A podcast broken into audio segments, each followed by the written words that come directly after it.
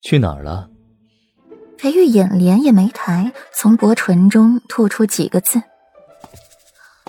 做坏事去了。”顾阮说的坦然，莫喜保护着自己，实际上他还是裴玉身边的人。我有个什么动作，莫启立刻就能传讯给裴玉。明知故问，顾然没好气的坐在了裴玉身边，挑眉望着他手里的东西，只看到“若然”两个字就被裴玉收起来了。为夫这是关心你，还以为他是要做什么，就只是让莫启监视一下沈吟。关心，关心别人去了吧。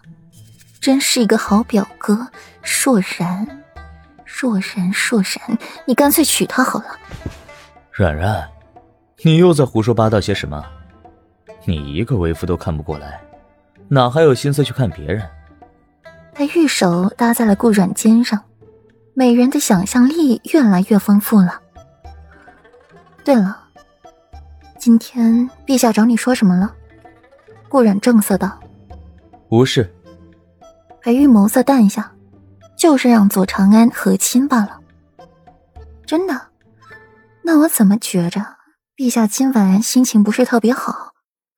裴玉眼角低垂，因为陛下想让左长安嫁硕和，如今却出了沈福这事儿，陛下自然不好说什么了。如意算盘落空，心情能好吗？软软，为夫今夜的心情也不好。裴玉幽怨的看了一眼顾软，这丫头心里先想到的都是别人。顾软眨眨眼，抬起头，在裴玉唇上轻轻的亲了一下。现在心情好没？一点点。裴玉理了理衣袍，挡住腹下深处，面上禁欲气息浓烈，真难伺候，不想伺候了。夫君，咱们什么时候回平城？哎，软软，你什么时候能关心一下你的夫君啊？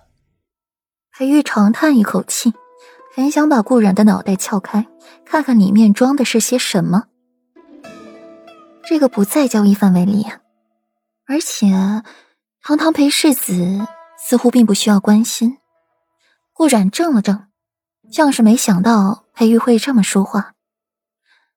而且，这是你情我愿的事儿。如果你勉强呢，我会做的，但是心里总是不会畅快的，对吧？顾阮笑着说话，可怎么看都觉得顾阮笑得碍眼，偏人家说的半分没错，还一个劲儿的噎着自己，把前些日子自己对他说的话都给还了回来。裴玉真不知是该说顾阮心眼小记仇，还是该说自己活该，现世报来得快。种下荆棘满身扎，这互相伤害也是没谁了。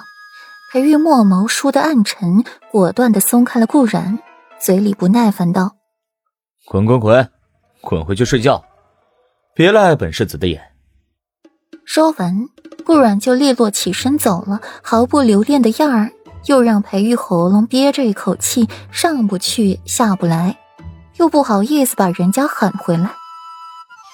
裴玉一会儿往帘子那儿瞄一眼，一会儿又瞄一眼，发现顾阮压根就没有要出来的意思，莫不是真的那么听话，滚去睡觉了？裴玉皱了皱眉，平日里也没瞧他那么听自己的话。裴玉放下了手中的事，站起来，慢慢的朝里间走，便看到了顾阮正在清点药箱，心头稍暖。听到响声，顾然抬起头，又迅速低下，拿出了一些必需品，摆在了案台上。愣着干嘛？过来。